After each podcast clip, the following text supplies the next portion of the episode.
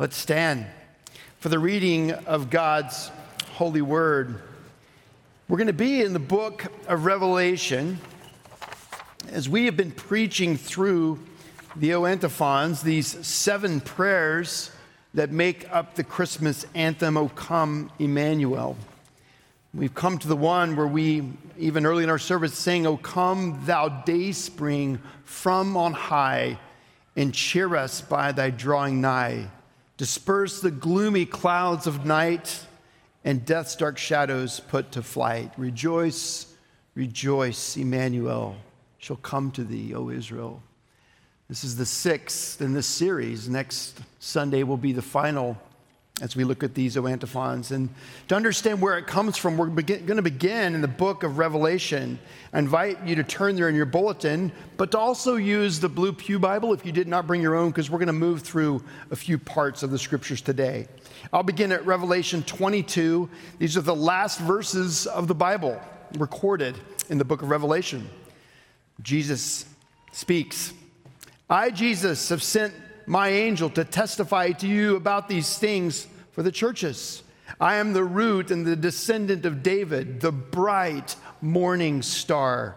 The Spirit and the bride say, Come. And let the one who hears say, Come. And let the one who is thirsty come. Let the one who desires take the water of life without price. I warn everyone who hears the words of the prophecy of this book if anyone adds to them, God will add to him the plagues described in this book. And if anyone takes away from the words of the book of this prophecy, God will take away his share in the tree of life and in the holy city, which are described in this book. He who testifies to these things says, Surely I am coming soon. Amen. Come, Lord Jesus. The grace of the Lord Jesus be with all. Amen. This is the word of the Lord. Thanks be to God. Please be seated. How many of you slept more than eight hours last night? Raise your hands. How many of you less than four? Raise your hands. Somewhere in between, most. The longest day of the year for most children is Christmas Eve. The longest day for my parents was Christmas Day because I never slept on Christmas Eve. I've told you that before. I couldn't. And as soon as the light went out from underneath the door, I waited a little longer. One of five children, the middle child, I then moved to the tree and I began playing with all that was there until my dad would come and discipline me and send me back to my bed and I still wouldn't sleep. I waited and waited and waited. Now, I'm a parent, five children, two son in laws, a granddaughter. The two married ladies are not with us this Christmas for the first time. That's a new journey, a new experience. They're with their extended families. So it's just the three of our youngest children. We woke them up this morning. so those who are weary and tired, it will come. There'll be a time that will come. It's good to be with you today. Children, I know for many of you, you are thinking, church on Christmas. This won't happen very many times in your life. And it's a sweet gift that you're here. Church, worship on Christmas, not an interruption, but a privilege to be together as the body of Christ, to do the very thing that we have been created to do. It is a gift, a gift, a gift that continues to give as we think and meditate upon the indescribable gift of Jesus, our Son. I know that already most of you have torn into packages, you've received things, and you're grateful for what your friends and family have provided for you. I know when I think back on my own Christmases, I love those mornings where we would unwrap the things that our parents had purchased for us and, or made for us, the, the joy of what had been brought and put under the tree. Some of the things I also remember that I purchased for others. And I didn't do a lot of that when I was little. I would buy something for each of my siblings and my mom and dad. And I remember some of those. And my favorite thing I ever got my father was a snake for Christmas. Sometimes you give gifts that you know are going to benefit you as well as the one who would receive it. And in 1995, I gave my dad a snake. Now, it's not the kind of snake you're thinking of, the one that would freak everybody out on Christmas morning. It was a new invention by Black & Decker, which would become their greatest seller for a long season.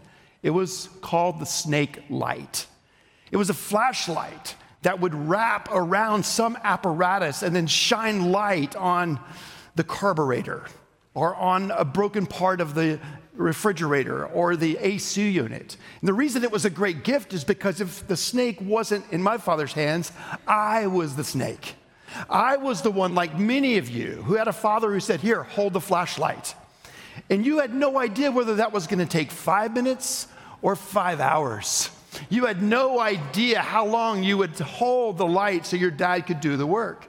That's the gift I gave my dad in 1995. He loved it. We all loved it. If you've never had that experience, it's because time has passed a bit, but it was a great gift. A snake at Christmas. I want to talk about the other snake at Christmas for a bit. You may be thinking, why would you bring up Satan on Christmas Day? Well, how can you really understand this indescribable gift if you don't really understand the story, not just the backstory, but the story that's happening now?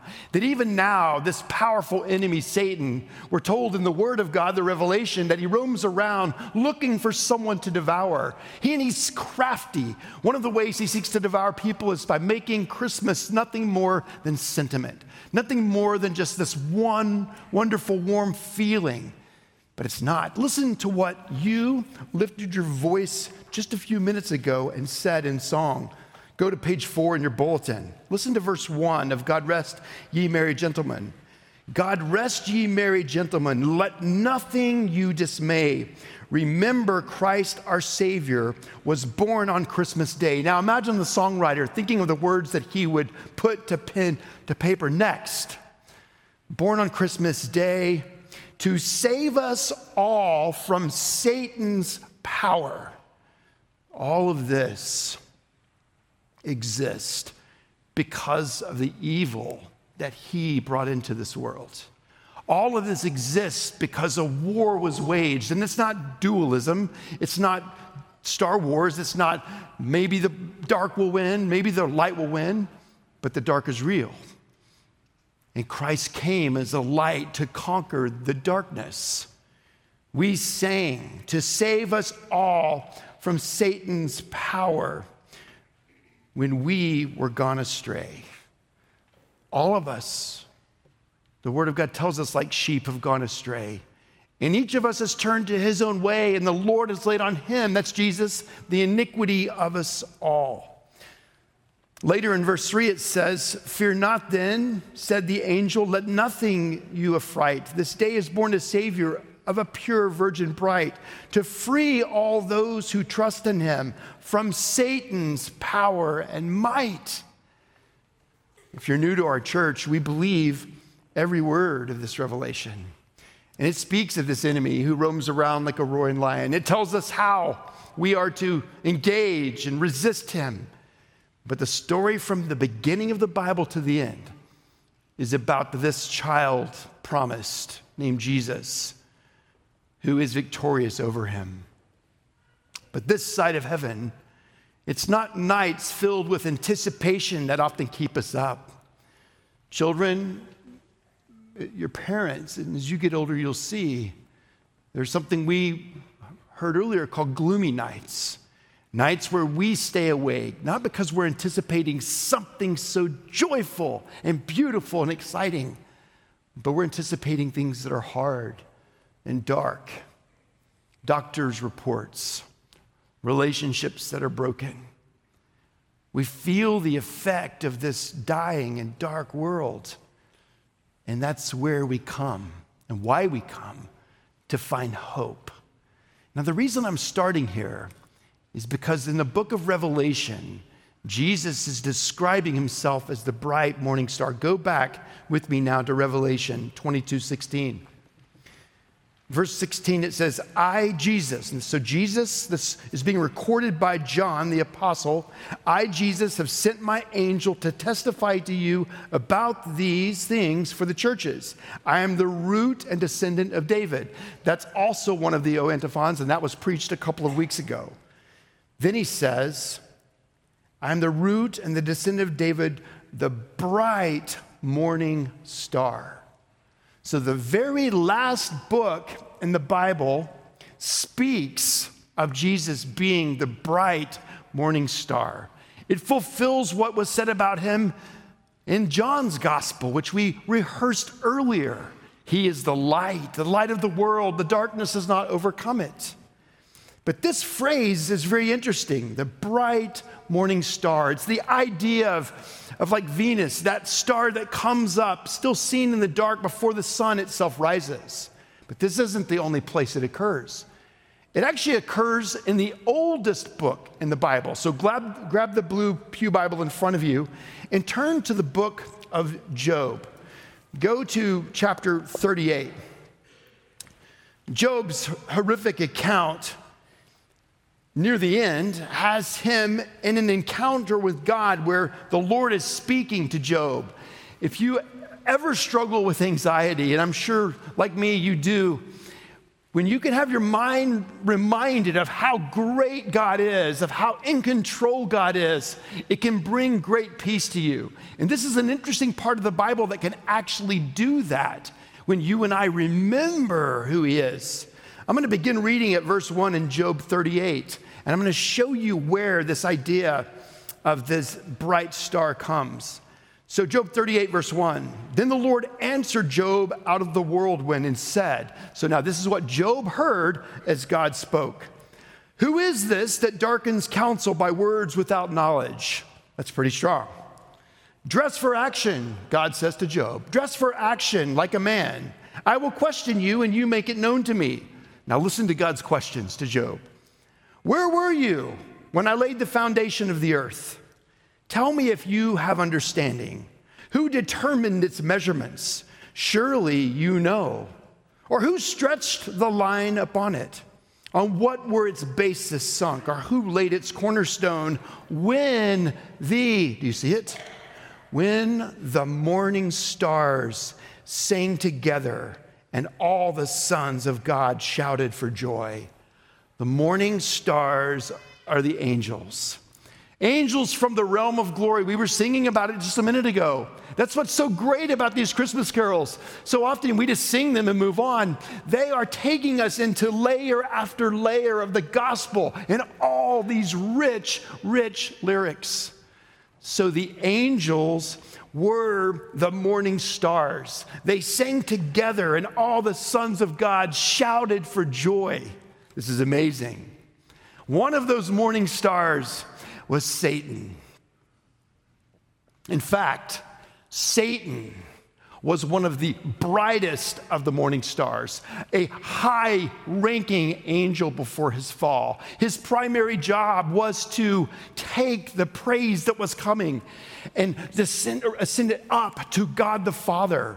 In his fall, he wanted that which he did not deserve, that which was only for God, Father, Son, Holy Spirit, the Trinity, only for them. How do we know? Go with me to the book of Isaiah, where we get so many of the prophecies that come about Jesus, and listen to what is spoken of the fall of one who is evil. Isaiah 14, verse 12. I hope you're there with me. It's pretty amazing. The Word of God says this How you were fallen from heaven, O day star, son of dawn. The same name. The same name given to Satan that's given to the Son. But the difference is the Son, our Savior, constantly sinned by this one who had the same name constantly tempted by him, not just in the wilderness, but throughout his life, suffering in those temptations. Hebrews 2 says, because he himself suffered when he was tempted, he's able to help those who are being tempted. So, whatever you are tempted with, self righteousness, pride, lust, greed, anger, gluttony, you name it. He was tempted in the same ways sexual sin, lying, all of it. Christ was tempted, but he never fell. This angel, the day star, the son of dawn, Isaiah goes on, how you are cut down to the ground, you who laid the nations low. You said in your heart, I will ascend to heaven above the stars of God, and I will set my throne on high. I will sit on the mount of assembly in the far reaches of the north. I will ascend above the heights of the clouds. I will make myself like the Most High. But you are brought down to Sheol, to the far reaches of the pit. What we sing at Christmas and all throughout the year really matters. These layers of the gospel from the beginning of Genesis to the end. Let me show you another way. When Jesus, go back to Revelation 22. When Jesus is speaking, in verse 16, it says, I, Jesus, have sent my angel to testify to you about these things for the churches. I am the root and the descendant of David, the bright morning star. We have in here recorded the last words recorded in Scripture of Jesus. It's not necessarily the last things Jesus spoke, but it is the last recorded words we have. What is it that Jesus said? Look with me at verse 20. He who testifies to these things says, Surely I am coming soon. Amen. How does this give us hope? God's time and God's economy is not the same as ours. What seems like soon to us clearly is not soon to Him. God knows, the Father knows, when He is going to send His Son again to this earth, and He's going to. What gives us hope is His return. What gives us hope is that He has promised to return. He is going to come for his bride. He is the bridegroom. What gives us hope is these words that he spoke, recorded in the last book of the Bible. He who testifies to these things says, Surely I am coming soon. Amen. And he is.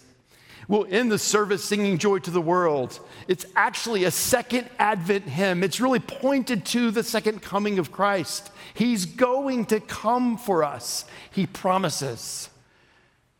But when the gloomy night is more than a night, when the gloomy night moves into a season and that season stays with you, when your soul fills the darkness, when you find yourself in despair, when you find yourself living in dread, when your soul is in depression, when your body is aching, when relationships are not going well, where you seem to find yourself in conflict with almost everyone, when your body or the body of a loved one is giving out, these create the gloomy nights.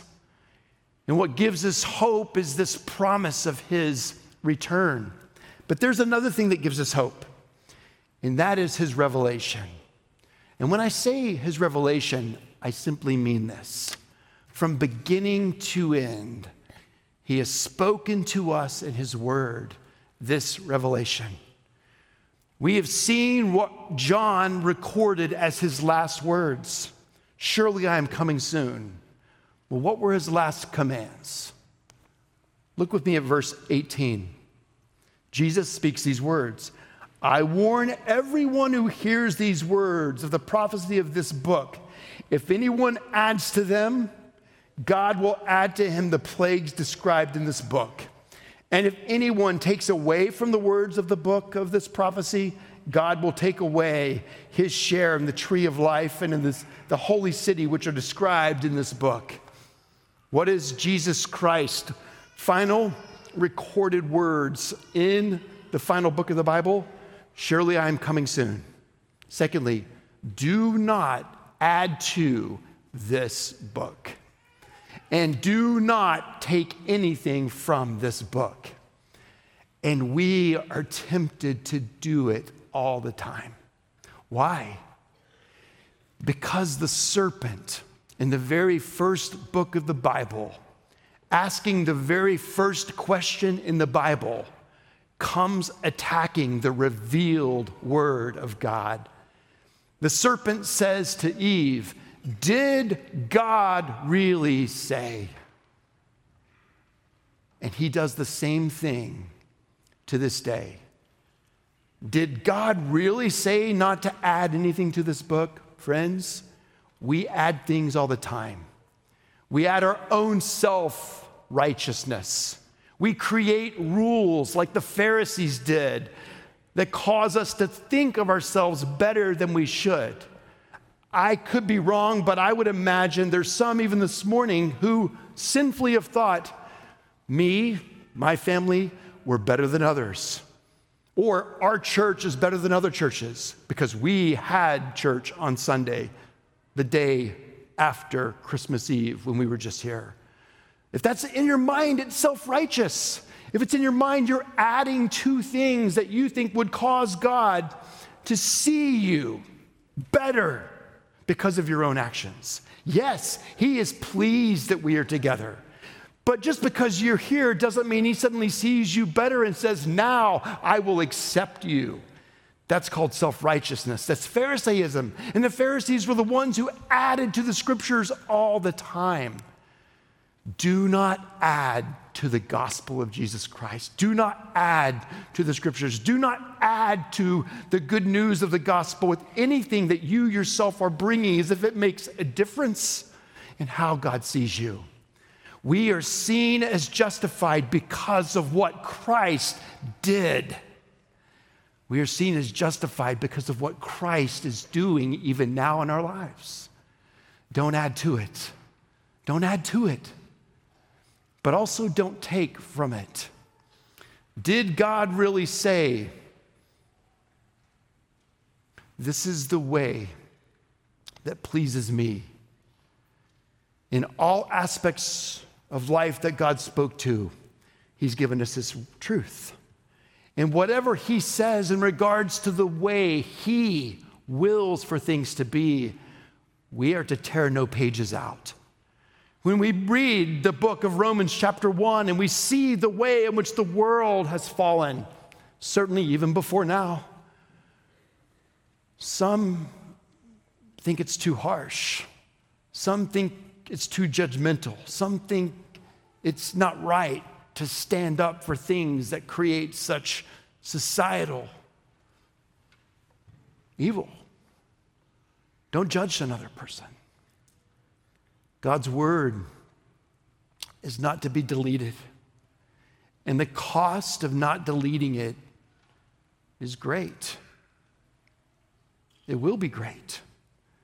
But we can't take pages and tear them out because it doesn't fit in the world that we live.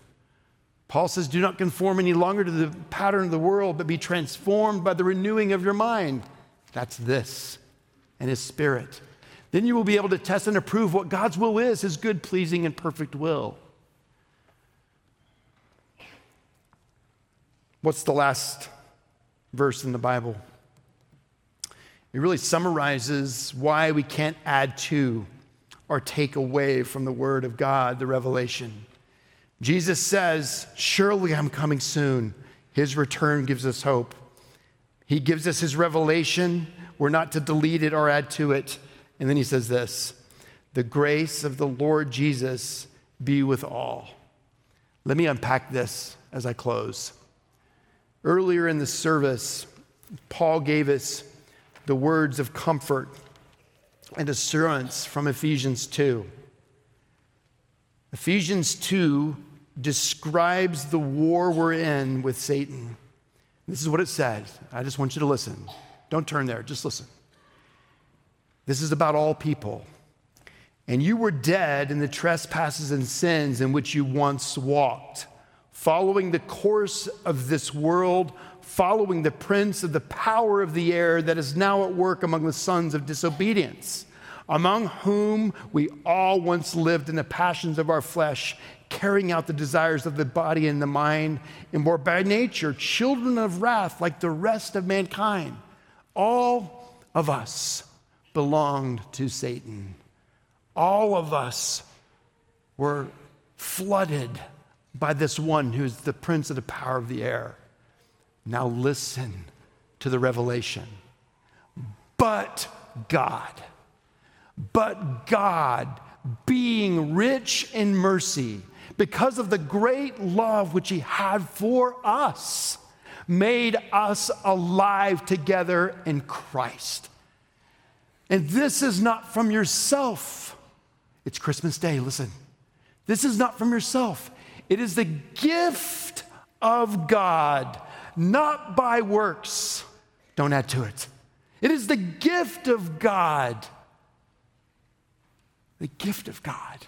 The grace of God is the gift of God, so that no man can boast. I gave my dad a snake for Christmas. About six years later, he had an infection that ate away, the, ate away the mitral valve of his heart. I had no idea where my father stood with the Lord. They couldn't figure out what the infection was. He was in the hospital, I think, right under, right under 40 days, around 38 days. They finally found the infection, they killed the infection, and then they did the surgery on his heart.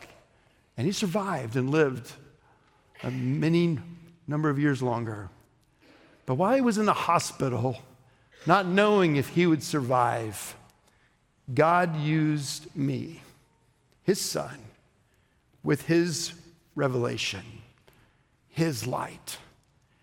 And I took this light and the power of the Spirit, and I didn't take one thing out of it, and I didn't take one thing and add to it. My dad had grown up in a religious tradition where they added many things to the scriptures. He rebelled against that in such a way where he was now deleting things from the scriptures, saying things like, it doesn't really matter as long as you just believe in something. That's deleting things from scriptures. At other times, he would say, Well, I haven't been good enough. You're right, Dad, you haven't. And you never will be. Nobody will be. Only one ever was. It's Christ. In that moment, in that hospital room, my father prayed to receive Christ. This was a great day, a great day. Down the hall from my father was my uncle. I've told you about my Uncle Carol, especially at Thanksgiving. Uncle Carol was in the hospital for a heart condition. It was not his heart being destroyed by a bacteria, but by bad living, really bad living alcohol, lots of unhealthy food, just destruction to his body. The very same day I walked out of my dad's hospital room, having prayed with him the sinner's prayer, I turned and saw my uncle standing in the hallway. He said, Mark, come here, I want to talk to you. I went in to talk to him. It was Good Friday, by the way. He sat on his bed and said, They say they can't help me. My heart's too far gone. Would you pray with me? Because I don't know what will happen if I die. Uncle Carol, do you want to know what it would mean to live forever with Christ? Yes, I know you're the preacher in the family. I was still in college, by the way. Tell me. And I did. I held up the same light, the same revelation talked about the same Christ who had come, the same Christ who promised to return, the same Christ that we would live with forever if we simply received him. And there in that hospital room, just doors down from my father, he too prayed the sinner's prayer. It was Good Friday. He went home on Saturday. They found him dead on Easter morning. Hallelujah. He's in the presence of the man who is God, Jesus. For most of his life, that enemy sought to keep him from ever receiving the truth. God has you here today. You have heard the truth. Some of you have already received it. Some of you may think you've received it. Some of you know you haven't. I don't know where you are, but I know that you're here. And the joy for which we who are in Christ sing is a joy that comes from the constant reminder that, like you, we didn't deserve it. Like you, we can't earn it. And like you, if you open this gift and receive it, we have, not adding to it, not deleting from it. And so we have a joy and a hope that is in this day spring, this bright morning star, which this side of heaven, we need him constantly to remind us of his promised return and remind us of his revelation. And he does. He does. He gives us everything we need. Merry Christmas, friends. Merry Christmas. Merry Christmas. Jesus, before we stand and lift our voices in song, if there are any who are here, I pray this would be the moment for them, like my Uncle Carol, like my father. And Lord, we hold up and have held up the light to them that they may see that you have overcome the darkness and that they would receive you even now. Friend, if that is you, simply pray for Christ to forgive you. Ask Him to be your Lord. Receive His salvation right now. And Father, for those who know you already, I pray that they would not have missed the point, where they have thought this message was just for those who are lost. For if that's our attitude, Lord, it's a sign that we are living disconnected from the reality of who you are even now. So, whatever gloomy night we have been in, will be in, or in right now, whether that is a night or a season, I pray that you would overwhelm all of us with the good news of Christ, his promised return, his revelation given even this day in his word. Father, we need you. Thank you for giving us your Son. And thank you for the gift of the Holy Spirit who is in us even now. We pray in Jesus' name. Amen.